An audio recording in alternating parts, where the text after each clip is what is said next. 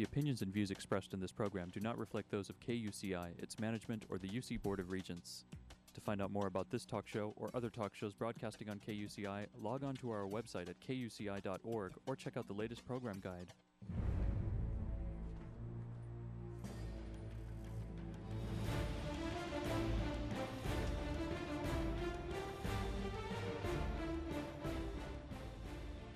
You're listening to KUCI 88.9 FM in Irvine and KUCI.org on the web.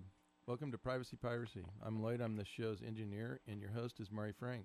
Mari's a local attorney and certified information privacy professional. She's the author of several books, including Safeguard Your Identity, From Victim to Victor, and The Complete Idiot's Guide to Recovering from Identity Theft. She's testified many times in Congress and the California legislature on privacy and identity theft issues. And you may have seen her on Dateline, 48 Hour, CNN, NBC, ABC, O'Reilly Factor, and many other shows, including her own 90 minute PBS television special, Protecting Yourself in the Information Age. To learn more about this radio show and our great guests, please visit kuci.org slash privacypiracy. Hey, Mari, what's our show about today? Well, today our show is about the practices of the credit reporting industry with regard to identity theft victims. And we have two guests who happen to be my friends who I really honor and respect. And I'm going to tell you a little bit about them. But this is with regard to the lawsuit called Drew versus Equifax. And we're going to learn about what these companies, these credit reporting agencies, should be doing and the creditors should be doing, and what happens to identity theft victims. And we have an incredible story that you may have seen already on TV.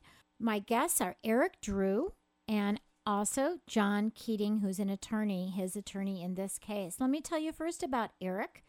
I have met Eric uh, several years ago. In fact, we were on Montel Williams together when Montel Williams called and said, Do you have a, a wonderful, articulate, gorgeous victim? I said, I have one for you. And we went together to New York and we were on the show. And let me tell you a little bit about him.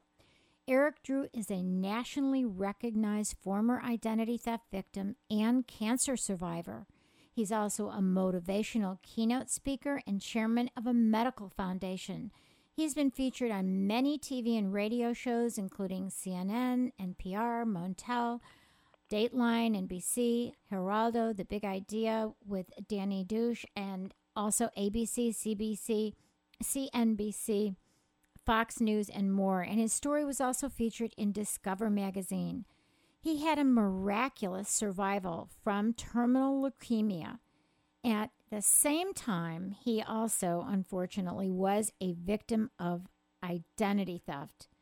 And he also was the first to catch his, his thief and prosecute him um, under the federal HIPAA statutes which was an incredible, the first one that was ever done. And he worked so hard on this while he was trying to recover and trying to maintain a relationship before his marriage.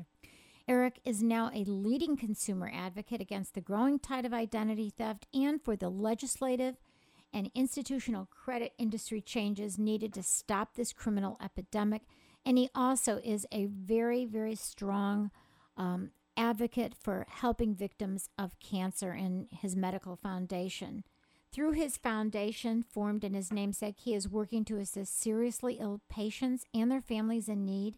And you can learn a lot more about Eric and the wonderful work that he's doing in the Medical Foundation and watch actually the TV features on his fight against identity theft at drewfoundation.org. That's D R E W foundation.org. We also have with us his wonderful attorney who has been a real champion. Both of them are champions, actually. John Keating is a civil rights and consumer law lawyer with offices in Woodside, California, which is just south of San Francisco in the Silicon Valley. John's primary consumer law experience over the last 20 years has been representation of small businesses and individual policyholders in insurance coverage disputes. But he has done much more. And in fact, in the government, he's also dealt with government conduct and civil rights areas. John has been involved in the litigation of a series of cases concerning politically motivated con- uh, prosecutions. And one case involved the abuses of a private intelligence gathering organization that worked in cooperation with the government to keep a secret database of information of which the accuracy could not even be verified. He's also dealt in representing victims of sexual harassment, um, also disability, and all sorts of Title VII cases. And uh, he's also been involved in um, representation to represent and protect individuals against post 9 11 false accusations of terrorist affiliations. And then over the past several years, John has been litigating the Drew versus Equifax matter, which focused on the practices of the credit reporting industry and all of the failures that came out in responding to consumer requests and identity theft victim requests to correct credit reports. And so this was such an important case. And we've had Eric on before, and he is just wonderful, and John is terrific. So we thought we'd have a dog and pony show with both of them on. So they're both in two different places, but we are thrilled. Thank you so much, both Eric and John, for joining us. You're very welcome, Mari. It's a pleasure to be here. And Thank you for including us. Okay, so let's start out with Eric, and let's tell our audience exactly what happened to you.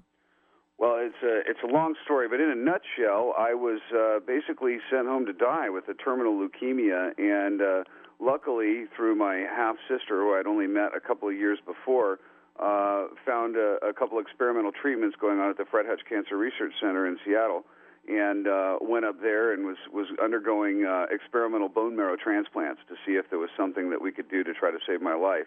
My arrival in Seattle, I started to get these funny notices. I, I had cleaned up my my financial uh, accounts and things like that, and closed most of my credit cards and everything. And so when I started getting these thank you notices thanking me for uh, for uh, applying for all this new credit, I thought it was very strange, and I, I thought it was an accounting error or maybe a solicitation. So I didn't think too much of it until I started getting phone calls from uh, you know, from people demanding payments on thousands of dollars of accounts that I hadn't set up. And at that point, I knew it was identity theft. And not only that, I knew it was somebody uh, that was in or affiliated with the hospital because I had really no other business in Seattle besides with uh, the medical facility.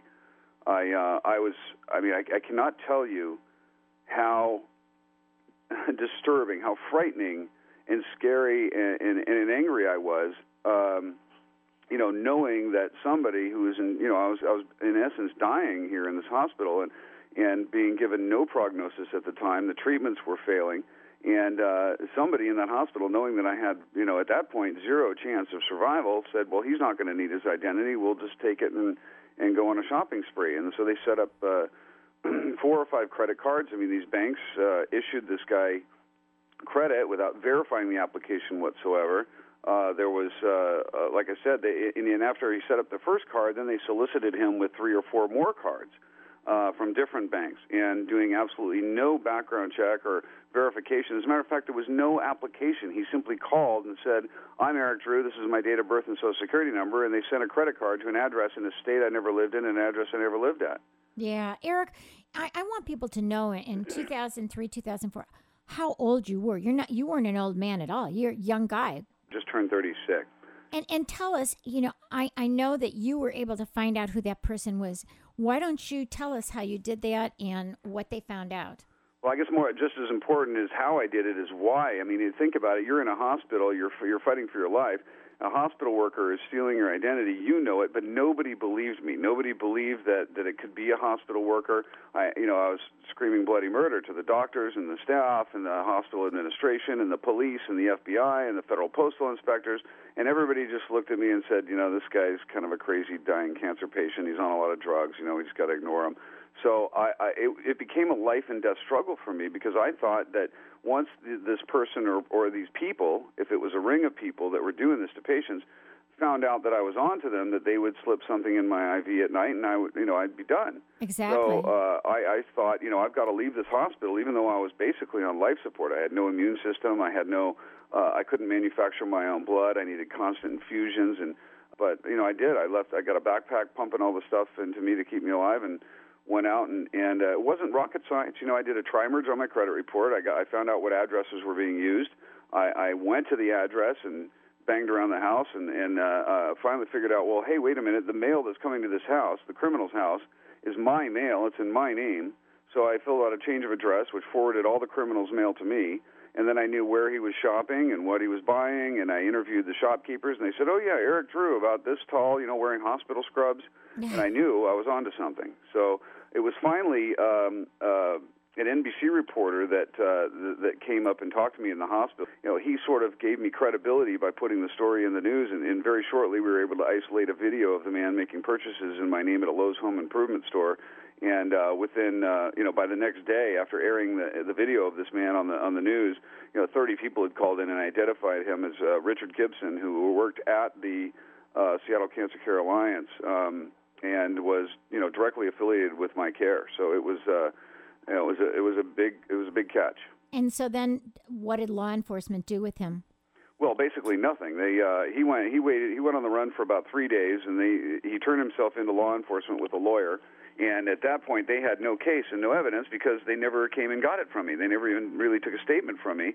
So, um, uh, you know, they let him go right away. I mean, I think he spent a night in jail and they let him go. So I, I called the Washington, the, the Justice Department in Washington D.C. and said, hey, this is, you know, th- this is a, a federal issue. This is uh, an inner city, interstate, interjurisdictional crime. It's a federal crime and uh, you know, every time I walk into the hospital, I'm signing HIPAA this, patient privacy this, patient privacy that, and I demand he be prosecuted under this federal HIPAA law. Right. Um, unfortunately, they hadn't prosecuted anybody under that law, and so they said, "Well, we can't do that. It's not meant for prosecuting individuals. It's sort of meant as a as a guideline or bureaucracy uh, for uh, for hospitals and insurance companies." And um, you know, it really wasn't written to prosecute individuals. There's really no teeth in it for doing that, and um, uh, in essence, I said, well, you know, I mean, let's offer the guy a plea, uh, let him go of all these other federal crimes, forgery, identity theft, you know, mail fraud, everything else, and give him a slap on the wrist. If he just pleads guilty to HIPAA, we can get the first first conviction. So actually, he was never convicted of of identity theft in the state that he lived in. He never... No, you know, I tried to pursue it. Uh, Chief, at that point, Chief Kerlikowske, uh, Mr. Kerlikowske, is now. Um, uh, working for the for in Washington D.C. for the federal government. But at that point, I, I tried to convince him that even though the federal government had prosecuted this gentleman under uh, under the federal HIPAA law, and he did a, he did a year in federal prison for it, uh, and, and had to pay some fines and things like that. That they should pursue prosecution of uh, in the state and the city of Seattle for the identity theft crimes, but right. they they refused to do so. Right. But the, but thank God you survived. How did you do that? I mean, especially maybe maybe all this just really was such of an, a motivation, and you were guided to do all this to help so many other victims. Yeah, you know, I mean, what it did was is it is it really underscored the knowledge that I had prior to to even my diagnosis that if I if I stay focused on what my goal is and, and I don't let anything steer me away from focusing on on what that goal is. I know that I can that anything can be done. Miracles can be done. People can accomplish things that are just amazing if they set their mind to it. And everybody told me there was nothing I could do about the identity theft. Just let it go. You know, you're, you're, you're, it's the last thing you should be worried about. You know, you should be fighting for your life. Well, it was a, a life or death fight for me. So once I caught the guy and turned the case over to the FBI, you know, I was basically told again uh, that there was nothing else that could be done for me, that the treatments that that they had tried had failed, the disease was back, the leukemia was back, and that I had a very short time to live.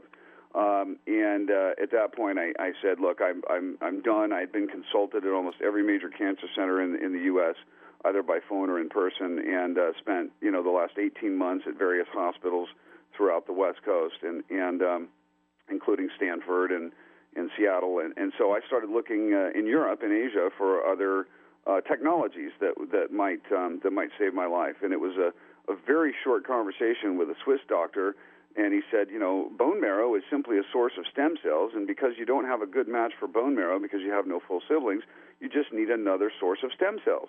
And so I started learning that stem cells were not controversial at all. It's only embryonic stem cells, which actually aren't being used for anything at this point, but that we have a huge source of stem cells that we're throwing away every day in umbilical cord blood. Right. Uh, so I, I started looking around at what options were there, and uh, you know, a year ago I had looked into it, and I was told that it only worked on children and not adults. And he says, "No, no, no, no. I'm sorry to say, but Europe, you know, we're a decade ahead of you in this technology. That we figured out a long time ago that that in order to transplant adult with the umbilical cord blood from a newborn baby is is to use multiple umbilical cords because an adult body is too big for just one. You needed more volume. Oh, and so. I, I I frantically looked around for clinical trials going on in the U.S. I found one that they were just starting in Minnesota. Flew back there, met with the doctors, and and uh, decided that I could either die slowly over a year and a half, or I could die very quickly, probably doing this very aggressive treatment. Uh, but that if I did make it through the treatment, I would have the best chance of a long-term life afterwards. And uh, amazingly enough, obviously it worked, and uh, I now have the blood of a of a baby girl from Italy, is where we got the stem cells. Wow. Do you speak Italian now because of that? I sure love Italian food. That's what it did to you. Well, I'm in touch with my feminine side. Right. what a what a wonderful miracle that is, and I know you're working so hard in your foundation to help other people who are. Yeah, also- you know, the foundation is not about leukemia and it's not about disease, really. It's about the patient. And, uh, you know, we're here to help patients that are struggling with any kind of serious or terminal illness because it's really about strategy. It's about self empowerment. It's about giving people hope that our medical system, that is not set up necessarily to treat people, but to make profit first and foremost, uh, robs people of hope so often. And, um, and people need to know that there's always something that can be done that what they hear, even from the best and largest medical institution, may not be the ultimate truth, and that um, and that it's up to them to, to to find and locate and decide what's best for them. And you know, I'll tell you, we honor you so much, Eric, for being. If we're talking about uh, self empowerment and actually being the inspiration of self empowerment to not be a victim, to go beyond victimization, whether it's medical victimiza- victimization or identity theft victimization, you are truly a victor, and we are so thrilled for you. And I know that uh, you were even able to get your life together and move on. And how are you feeling now? Well, I'm doing pretty good. Uh, medical update really is uh, I'm I'm 100% in remission. I mean, the leukemia is gone. I do have, you know, female blood from a, you know, that's it's now a little over six years old. So I'm doing great there. Um, unfortunately, the prednisone is a drug that's that's used so widely and and in you know so heavily, and that was a drug that was was used a lot during my treatment, and unfortunately, it's caused a lot of damage to my body. All the bones in my legs are dying, and so I have to have all the joints replaced. But because of the the uh, damage to the immune system that prednisone does, uh, there were infections, so they had to take some of the prosthetic joints out. Um, you know, I haven't really been able to use my legs for a couple of years, but I'm going in for reconstructive surgery uh, in a couple of weeks, and hopefully after three or four of those, I'll be able to walk again. Um, had to have my gallbladder removed, and I had such bad cataracts from the prednisone as well that that uh, you know they had to replace the lenses in my eyes. But really, I- I'm I, I think I've finally gone from you know a point of degradation of getting worse over a period of, of years to now turning the corner and, and, and on my way on the upswing. So that's and I, I have every bit of faith in you that you're going to overcome this too. You're you're gorgeous inside and out, and I know you're going to come through. And this is great. Well, thank you, Mari. I really appreciate appreciate your kind words. And you know, John has been a, a real champion for you as well. Not only have you overcome the the identity theft and you've overcome this leukemia, but now you also have overcome some things within the the whole legal system.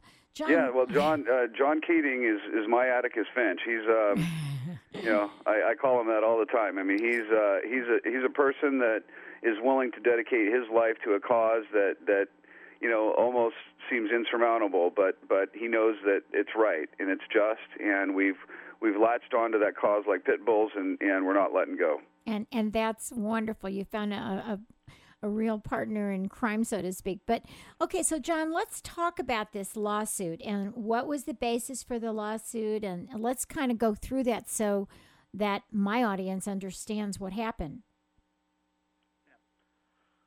Let me say that uh, Eric Drew is uh, one of the strongest, toughest guys I've met. Um, I wouldn't have done this if he weren't so darn inspirational. Yeah, And most uh, inspirational is his tenacity in uh, thinking he can take on the system. mm-hmm. And he found the right uh, knight in shining armor to do it. Yeah, well, we got kind of a miracle in uh, one little blow against the empire in that regard, but um, you know, it shouldn't be so tough to achieve a miracle, and No. we shouldn't take a miracle, and it shouldn't have to take such toll on a person like Eric. Um, So let's talk about justice. yeah, let's talk about the, the the basis for the lawsuit so that my audience understands exactly what happened. You sued Equifax. Let's and let's just kind of go through that whole kind of understanding of that. Okay, well, there's three basic problems we addressed. As everyone knows, the banking industry has been issuing many, many credit cards that they should be issuing. And they do it in a reckless manner. Um, and we were trying to address that circumstance that a bank would get an application for someone like Eric Drew with a changed address, an address that doesn't match what's on the credit reports, on all the other credit history that they have for Eric, even on doesn't even match the address on cards that the bank itself was issuing. Right. Mm-hmm. So they go and they issue a card that even they thought was probably fraudulent. And then they report that to the credit bureau. And then the credit bar bureau distributes the false address, and other banks send solicitations out to the thief. And the thief's able to get many, many more credit cards. And as as you've mentioned before, what these thieves do is they use the second credit card to pay the minimum balance on the first. Right. And it goes on and snowballing and snowballing. And some people have this problem going on for 10 years before the thief happens to foul up and make a mistake and not get the minimum balances paid. Or if the person checks a credit file. Right. So we wanted to tackle that problem um, to try to enforce the law that requires the banks, when they have some red flags or evidence in front of them that it's a fraudulent account, to actually investigate further and to check in with the uh, the true consumer to make sure that they want the card. Yeah, and it doesn't take much. You know, I mean, this is the thing that I had talked about back in 1996 when I myself was a victim. You know, they were the same thing happened to me as happened to Eric, although thank God I, you know, I didn't experience all the other things that he was experiencing his life experience and health. But, you know, it happens to so many victims that somebody gets your information eh, either at the hospital or your doctor's office or your bank or somewhere else and then they apply for credit in your name and the creditor does you know gets the the credit report doesn't even care that the address is different. They haven't even looked at that and then they issue credit and then everybody else sees the new address which is the fraudulent address and just goes ahead and issues more credit and more credit and loans or mortgages or whatever else that's going on. You know, the fundamental the fundamental problem here, if I may, is the is the attempt of the credit industry to automate not only the credit reporting industry but the credit you know issuance. And I mean, you can you, you see the results of this. You're walking through a line at Target or whatever, and they say you want to apply for a credit card right here and now. We'll give you one as you walk through the line. And and not only is this belligerent but it you know it's harmful to the American public. It's you know the American the American public is already you know so far in debt and enslaved to the banking industry that is you know obviously the banking industry you can see what they've done you know over the last few years with our economy and so the, this automation of these these companies that, that I challenge the legality, the constitutional right to exist, to keep files on us that, that without our permission, that we cannot opt out of the system. We cannot say Equifax, TransUnion, Experian, we don't want you to keep files. I don't want your automated, you know, immediate credit. And and uh, you know, I don't want you to keep files on me that I don't get to look at. Um, I mean, it's just amazing what these people are doing, and, and that and that we haven't, as a society, looked at this and said, where is this going? To have private corporations keeping extensive files on us, and and that we're not really privy to, that we have to pay them to even glimpse at. Uh, it's just wrong. yeah and and it's and it gets worse it gets worse so You so know, ta- Mario, yeah I, I agree. This is John, and I agree with what Eric said about the problems with automation, and that's unfortunately where society's gone in so many ways. But there's another problem. There's, you know, the people like you who are experts in this and work so hard to get decent legislation through. you achieved a great success and you got legislation through. But the problem is that it's not enforced. And, and you know that I was just going to bring that up. You know, back in uh, when Eric became a victim, what was that? Two thousand three, two thousand four. Is that right, Eric? That's that's correct. Yeah. That, okay. Well, just was sto- my identity was stolen in 2003, but you know, I I, I was Going aware through of it, it. And, and went after the guy in, in early 2004. Yeah, and, and I testified, you know, and I and I, I helped with the Fair and Accurate Credit Transaction Act, which was signed in 2003, which actually had incorporated what they called red flag rules.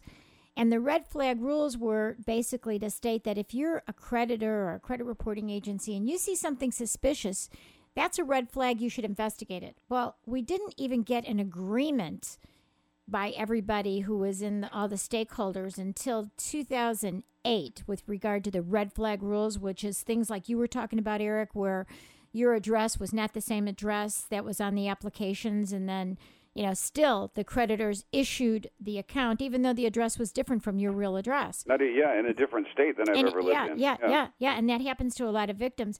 Well, the red flag rules say, and they were they were already totally, you know, in effect basically in 2003. They said to look for those, and then finally they finalized in 2008. And believe it or not, to date, until the end of 2010, they won't be enforced. They won't be enforced by the Federal Trade Commission. So, what you're saying is exactly right. They're not being held accountable, and that's what's wrong. But you, in your lawsuit, you were trying to hold them accountable. So, let's talk again, John, about what happened in this lawsuit and uh, tell us the good news. Well, we tried to challenge three aspects of this big problem. Um, and the three aspects we tried to challenge were the this sort of process of negligently issuing cards to thieves. Secondly, then we looked at the process of how does a person correct that problem. When a consumer finds out that fraudulent accounts have been placed on his credit card and more fraudulent accounts might be issued as a result, how does the consumer go and get those bad accounts removed? And there's a process that has been set up federal law and state law to do that.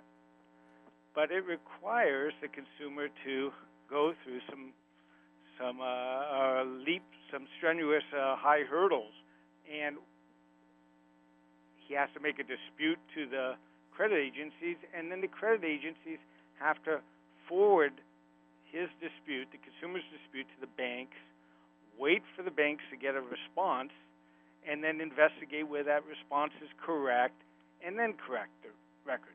Right. So, what we try to look at is what do we do about the problem that the credit agencies aren't doing their side of the job of investigating and writing up the dispute and giving it to the banks and then double checking what the banks say.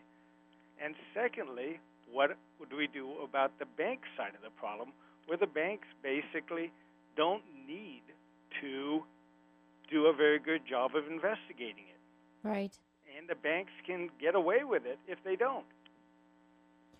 There's basically no way to hold them liable for failing to respond, except for um, an individual dispute, and they just look at the technical dispute that came from the from the credit agency and give a quick computer response.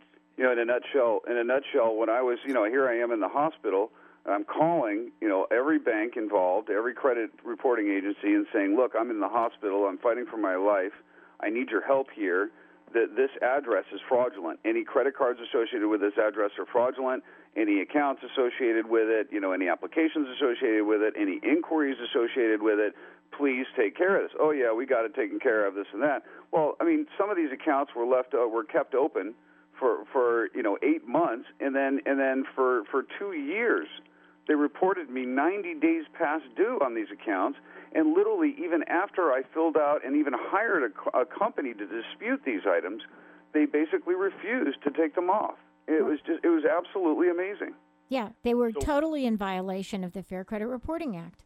Uh, without a doubt. Yeah. That's right. And what what happens is that the credit agencies basically don't acknowledge a lot of the disputes unless they're presented very well in a certified letter, um, and just routinely parrot or adopt exactly what the banks say without doing any independent investigation.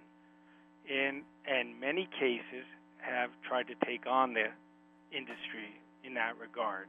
Um, and what was different about our case is that we were able to get in evidence that shows that the federal government and the state attorney generals had already tried to prosecute the industry and that the industry agreed to correct a lot of the problems and signed consent decrees um, to, to make changes, but didn't make the changes. Right. So we were able to go to the jury and show that even though they knew there was a problem, even though they knew the system didn't work, even though they had promised to make changes, even though they had been sued a number of times, the defendant we were at trial against, Equifax, intentionally kept the same old policy and Yep. Failed to do any independent investigation, but instead just parroted whatever the banks told them.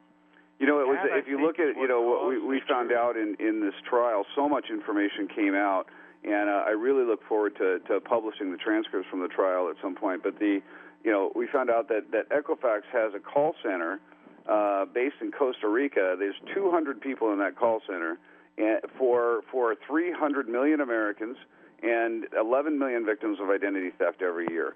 Try getting a human being on the phone to deal with your case. Exactly. It is almost impossible. And how then long- they require you. Now, Yeah. here's, here's the, the other fundamental problem: is don't we have a legal system in this country that basically you are innocent until proven guilty? But in the credit reporting industry, you are guilty and you have to prove yourself innocent. In other words, the identity thief can just call and say they're you, and they'll issue them a bunch of credit. But I had to go through and fill out affidavits, provide paperwork, do all these things, jump through all these hurdles in their, according to their uh, procedures that that are it's it's above and beyond what what any consumer should have to do to clean up the mess that they didn't even create.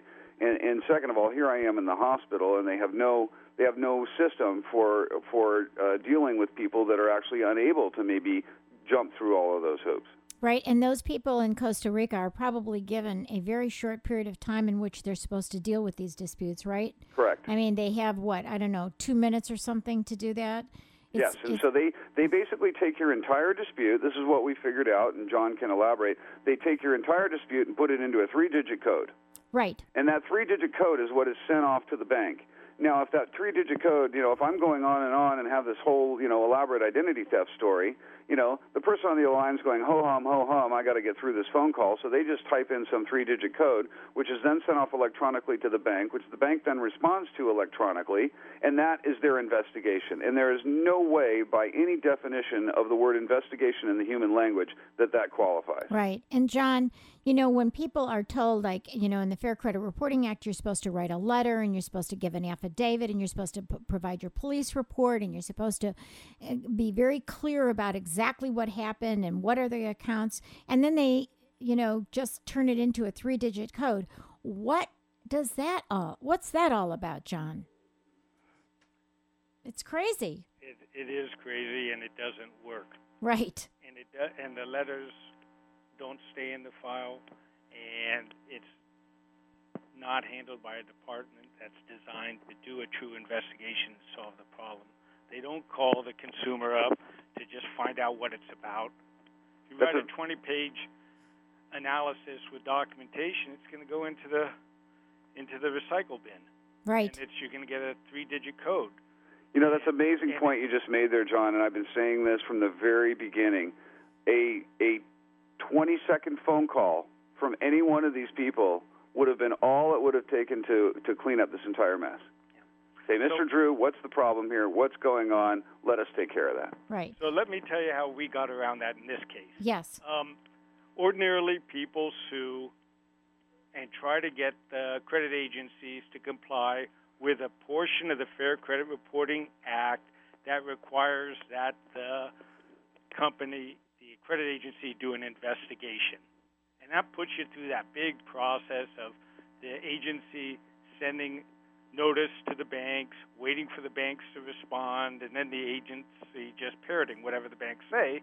And everyone says that they're in good faith because they have a basis to rely on the other side. Okay. What we did is we characterized Eric's claim as being about identity theft. Right. And early on, we were able to, and this is what it's important that consumers know, is that when they're dealing with these credit agencies, they can expect a difficult time if they're just disputing an account. Right. It has to be called identity theft But- if they're a victim. Right. And, and not only do you have to call it identity theft, hmm and remember, if you call it identity theft, that may not make it into the three-digit code, Right. and you have no way of proving it. So, but what you do is you send them the documentation that they require to comply with not just 1681I, but with 1681C2A. Which says, tell my audience what it, it says. says that when the reporting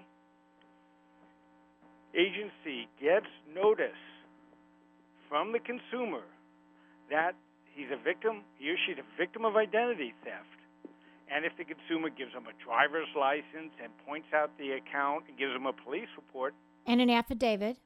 and an affidavit Mhm. and says an affidavit that these are not my accounts, Right. the credit agency has no choice but to remove it within four business days. Right. So that's the significant difference. Is they have no choice. It's mandatory to remove it in four days under the identity theft provision. And it can only be re yeah, and it can only be reinserted if the creditor proves that it's not fraud. Exactly. So, So- guess what? Yeah. The things that come, all these disputes that come into the agencies, it's so convenient for them to route them into the 1681I realm where they get 30 days Right. and they have to do an investigation. And they can always argue that, gee, it was reasonable. This is all the information we had, and it was reasonable to rely on the banks.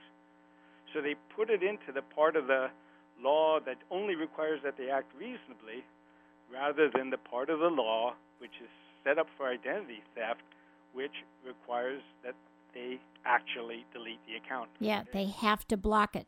Right. That's what right. people need to know. Right. And that's what the industry has to know after this case that they can't use this practice of sort of routing everything into this uh, ineffective system. And they have to be careful to take care of the stuff that's an identity theft So- rather than simply calling it a dispute. Exactly. So so what happened with the jury? What what was the result? Well, the jury awarded Eric $300,000 for his emotional distress, and they awarded a large amount for punitive damages um, against Equifax. And why do you think they awarded the? Uh, why did the jury award the punitive damages, which is you know quite good that it happened? Why don't you tell my audience about that? Well, I think the jury was disapproved of the central um, point that the agency kept making, where all of their key employee witnesses said the same thing that we can't trust the consumer. They said that there's so much fraud out there from consumers, and so many people falsely want to correct their credit reports to get ratings that they just can't afford to call the consumer and find out what's going on. They have to rely on the banks only. Yeah. And But how did they? Res- uh, you know, and but when you did you when you pointed out that the credit bureaus had a duty to block that information within four days as soon as they receive a police report and as soon as they receive the other documentation, the driver's license and the thing. uh, How did how did they get around? How did Equifax try and get around that?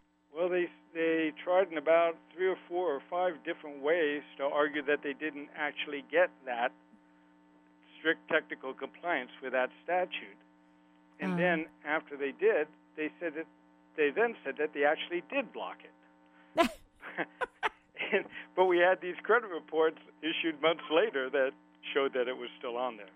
Wow. So uh, they they they clearly didn't expect to be held to uh, the duty to uh, use uh, a reasonable amount of care in correcting records, and that that's again goes back to what we were talking about this automated system and about the good work of experts like you in creating the identity theft laws, and it all needs comes down to whether it can be enforced. And So- we have a problem that the courts don't want to enforce this stuff, and the Congress doesn't want to give the courts and the lawyers and the tools to do so. And what's even a worse problem that I see is the impact of the preemption issues. And let's talk about for my audience to understand what you mean about preemption because that is a very important issue. Right. This was a big issue when the last administration came into power. And what happened was there were a lot of state laws that protected people from all sorts of. Especially California where the three of us live. We are we've had a lot of very good privacy and identity theft legislation and m- much of it has been preempted by federal law. Right. So we had these good California laws um, that could be enforced, and then they created a matching sort of federal law called the Fair Credit Reporting Act. And then the banking industry was able to convince the Congress that there should be a uniform set of laws so that only the federal law should be applied. And that if there's a federal law, it should control over the state law. Um, and Congress did that. And No so problem. many of our state laws, like like for example, if you put a fraud alert on your credit report, um, you know, you in California you would have had a right to sue if they issued a cre- if they issued credit, but not at the federal level. Yeah. That's And- one example. So, and it's the same, you know, the California laws are a little bit stronger across the board, but most significantly, in most areas, the federal laws copied the state laws. At least that's the way I read it. But the problem is, is the federal law took out the ability to enforce it. Right. So both laws will say that the that the F, that the credit agencies are required to investigate and that the banks are required to investigate. But under the state law, you could sue them when they didn't. Right. But under the federal law, only the attorney general can sue them. Right. So by taking away the ability of the individual consumer to remedy the problem, you rely on the government agencies to do all the consumer protection. And and when the government agencies do the consumer protection or the Federal Trade Commission does the consumer protection, then individuals who've been hurt like Eric don't get anything out of it. Nothing. Right.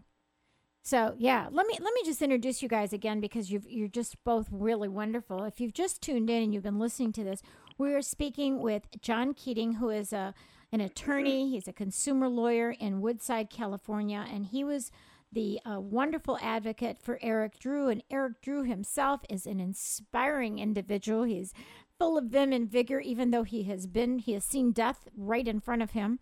He is a nationally recognized former identity theft victim and cancer survivor. He is a wonderful motivational speaker, and he's chairman of a medical foundation helping all sorts of victims, whether they be victims of identity theft or victims of some medical uh, problem.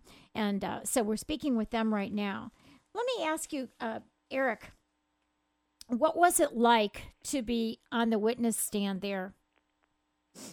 Well, it was um, it was uh, well um, life changing. That's for sure. It was uh, it was pretty very brutal. Um, you know, they they basically the the credit reporting industry, Equifax specifically, blamed me uh, and said that this whole thing was my fault. That I didn't do what was required of me.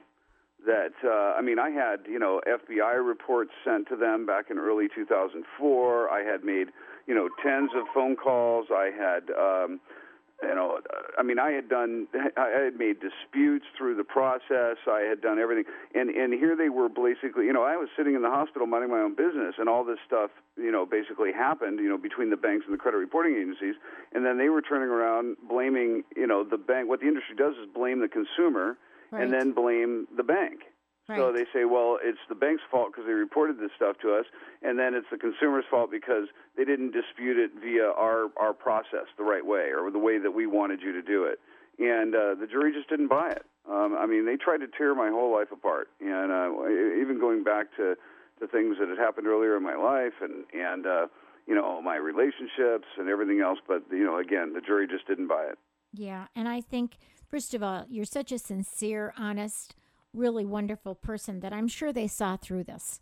And I, yeah, and I'm- I think uh, yeah, they they sure did. It was one of the one of the largest awards in an FCRA case, and and, and it really is a, a major victory for the American consumer. it must have been hard though to go through the cross examination that they tried to give you and and the depositions. That must have been really a challenge for you. You know, yeah, it was Mari, but you know, knowing that that that I'm in the right, knowing that that this cause is a, is a just cause, that these people are out to basically automate everything, get it to the point where they have absolutely no employees whatsoever, and they just have a computer that processes information, and then and then the executives make billions of dollars.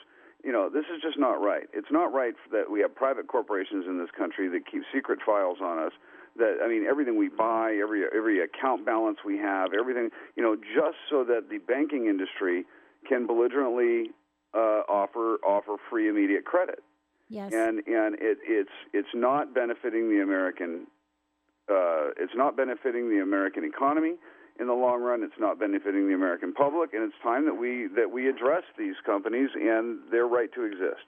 And you know, now we're seeing less credit being offered. We're, in, in terms of trends of what I'm seeing with identity theft victims, it's less with the credit cards and it's more with bank fraud, which is even worse. If somebody gets your debit card number Right. and then the money is siphoned out of your account immediately, and then you have to try and get that back. That's what I'm seeing is the real problems, or check fraud, where people are creating checks in your name by just taking the account number and the routing number. So we're seeing more of the bank fraud, which is getting instant cash for these people and you can't find them.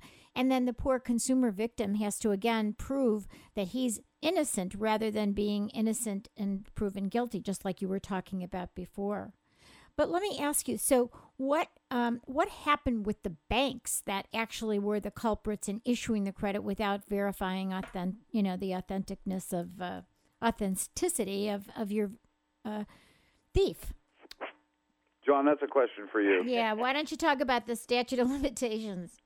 Well, it's an important issue for consumers to know about because the law is changing uh, rapidly on it. Um, basically, the banks held that the federal law, the banks argued that the federal law controls over the state law and preempted, this is what we were talking about before, preempted the state law so that you couldn't sue the banks under the state law for the violations of the California consumer protection laws. Mm-hmm. Then they argued also that any lawsuit had to be brought within two years. Now, the statute says that it's five years, but it's two years after the consumer discovers the actual violation. Right. And so the reason it might be five years is because sometimes a consumer won't find out for for a couple years Right. about, and, and it's been going on. So that Yeah, Yeah. right. I mean, I, I knew that mm. there was credit issued, but did I know that they were in violation of the law? Of course not. no, So, so the banks came in and developed all sorts of arguments. Not that Eric actually knew of the violations, but that he should be construed to. Uh, yeah, he should have known. he should have known. That Yeah, even though I was he dying in a hospital, I should have known that there's this thing called the Fair Credit Reporting Act, and that they violated Section 1681, et cetera, et cetera. You know, I, you know, that's just absurd that they put that burden on the consumer. They, it, it is absurd. It is. So what's happened in our law is that in these sort of dual statute limitation statutes, where the the, the Congress said it's a five-year statute of limitations or two years after they know of the violation. Mm-hmm. The law has evolved through a bunch of judicial opinions that construe there to be a discovery triggering the statute of limitation period as soon as the person has just about any opportunity to know that there's a problem. And what the, the Supreme Court just changed that in a case called Merck v. Reynolds. They came down maybe three, four months ago, late spring, and in that case, dealing with the securities laws, the Supreme Court said, nope, a person isn't construed to have discovered the violation at the time they have some kind of notice of a storm out there or notice that there's something wrong, but they're only construed to have discovered it after they would have discovered it if they started an investigation at that point. So if you start seeing storm clouds, you are supposed to look look for problems, Mm-hmm. and then you have a reasonable period of time to actually discover the problems, and the court looks at whether you would in fact have discovered it, rather than just that there is any possible notice. So how do how do we relate that to um, to when you are a victim of identity theft? So when you first start getting phone calls from companies saying how come you haven't paid your bill and you think well maybe this is a phony phone call or maybe it's a mistake like you know Eric thought maybe there was some billing error or something was wrong what what is the the turning point that starts that statute of limitations Here's an example. Let's go to Eric's case. In Eric's case, the first card was issued by Citibank. right had applied to Citibank uh, for with an application in Eric's name and had changed the address to the new address. Actually, it was just a phone call, wasn't it? and yeah could it, it, however he what applied What happened is Citibank computers did exactly what you were saying they should do. They had a red flag, and it said new address doesn't match credit report, and it bumped the application out. But Citibank then went back and churned its computers and kept looking for ways in which they could say that it did match. oh goodness And eventually, what they found, you'll love this one, is they found that the fraudulent phone number given on the fake application belonged to someone whose address was the same as the fraudulent address. so that's what they, that they called a match So they said, "There's a match. The phone number of the application matches this."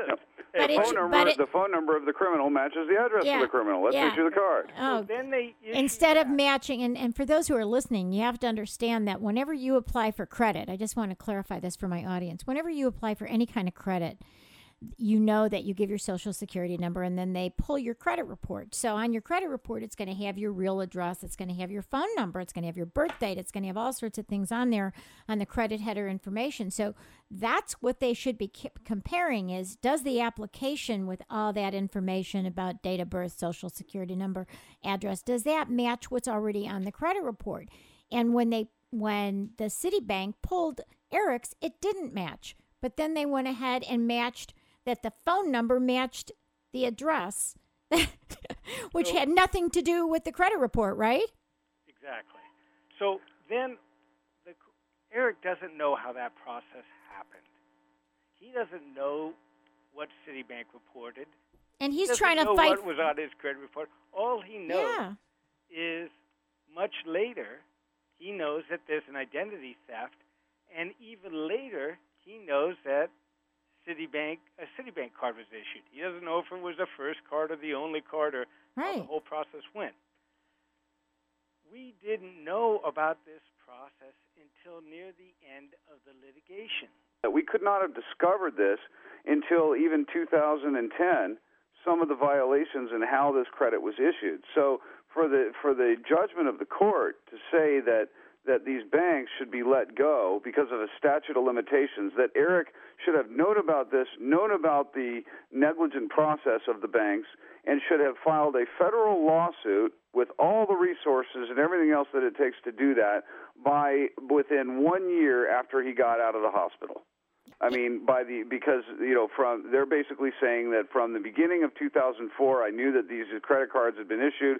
I from that point, the two-year statute of limitations runs, and therefore, by the beginning of 2006, I should have filed this lawsuit. That is absolutely absurd, and uh, uh, we will definitely go on and challenge that and uh, do everything possible to bring the three banks back into this case. That includes Bank of America, who was the primary. I mean, the the primary uh, you know criminal here who, who issued who kept the account open for for eight months during 2004 and then reported that account past due 90 days past due until the end of of, of 2006 so um, and then Citibank is that one of the other ones that you're going to bring and, back? So Citibank was the was one Chase is the other, and Bank of America is the is the the main one. So and, and um, people yeah, need to we know will that be definitely appealing to bring those banks back into the case. Yeah, and Eric, people need to understand that that was a legal issue rather than an issue before the jury because the the court itself would determine whether or not the statute of limits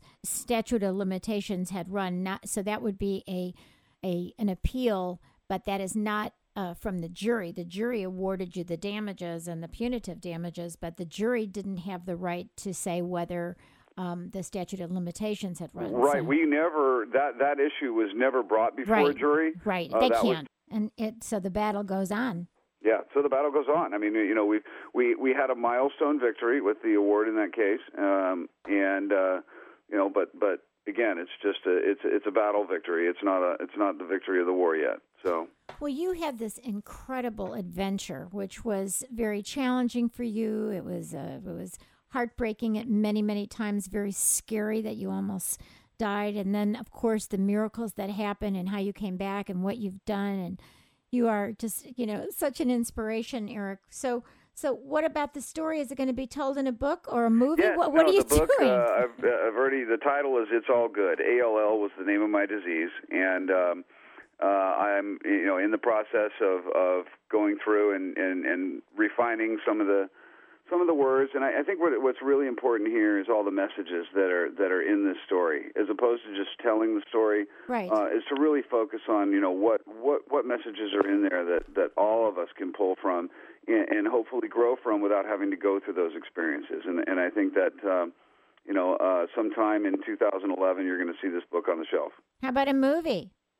And I would love to see a movie made about it too. I think uh, You could yeah, I actually think it has star all in the it. drama of everything. You've got uh, you know uh, just about every aspect of a great movie in it. Right. So I, I have talked to a few producers and and, and um ab- about that, but um, you know I'll let you know how things progress. Well, I think the greatest thing is the inspiration that you are for so many people. And if you if you had to say what lessons you learned in life, because there were lots and lots of lessons. I mean, what are what's one or two lessons that you learned in life? Well, I think the, the the biggest lesson here is that um, that that if you stay focused on on the outcome, if you stay fo- if you know that your cause and that your goals are just and that they're not just for the benefit of you financially or anything else, but that they serve a higher purpose. That that that you know um, that there, that there's a a, a reason uh, for what you're doing and why you have these goals. It's not just you know stay focused on the goal, but why do you have it, and and what purpose does that goal serve? And is it about you? Is it about your ego, or is it about the greater good for society and humanity and and, and for the for the cause of good and justice? You know, Right. and uh, and if you stay focused on that and and really stay in tune with that, that you can accomplish anything. I mean, you can, you know, do you want to be wealthy? That's great, but why? yes. What do you want to accomplish with your wealth? And be really in tune with the purpose of that. Anything can be done. Yeah. Anything can be done. You can overcome any obstacle. And you know, I, I think, Eric, when I think of you and, and people who are like you that are such uh, wonderful inspirations for so many of us, I think about the, the saying they say, God gives you, never gives you more than you can handle. So I know that God thinks that you can handle a whole heck of a Yeah, lot. I might debate that with him, but uh, I know, I know. Anyway. I, I've said that in my life too, but I know that that's true, and I'm so glad you're in my life, and I want to thank you so much, and I want to thank John. We lost him, but John Keating as well. Your attorney done a great job, and Eric, you're continuing to do wonderful work in this world, and we will have you back again. So thank you for joining us, and we'll see you soon. Okay. Bye-bye, bye bye. You've been listening to KUCI 88.9 FM in Irvine and KUCI.org on the net. I'm Mari Frank. Join us every week on Monday morning from 8 to 9 a.m. right here on KUCI 88.9 FM in Irvine and KUCI.org on the net. Also, please visit our website at KUCI.org slash privacy piracy. See our upcoming guests, download podcasts, listen to archived interviews, and most of all, we would love to hear from you. Write us emails about what's important to you in privacy in the information age. Thank you. Stay private. The opinions and views expressed in this program do not reflect those of KUCI, its management, or the UC Board of Regents.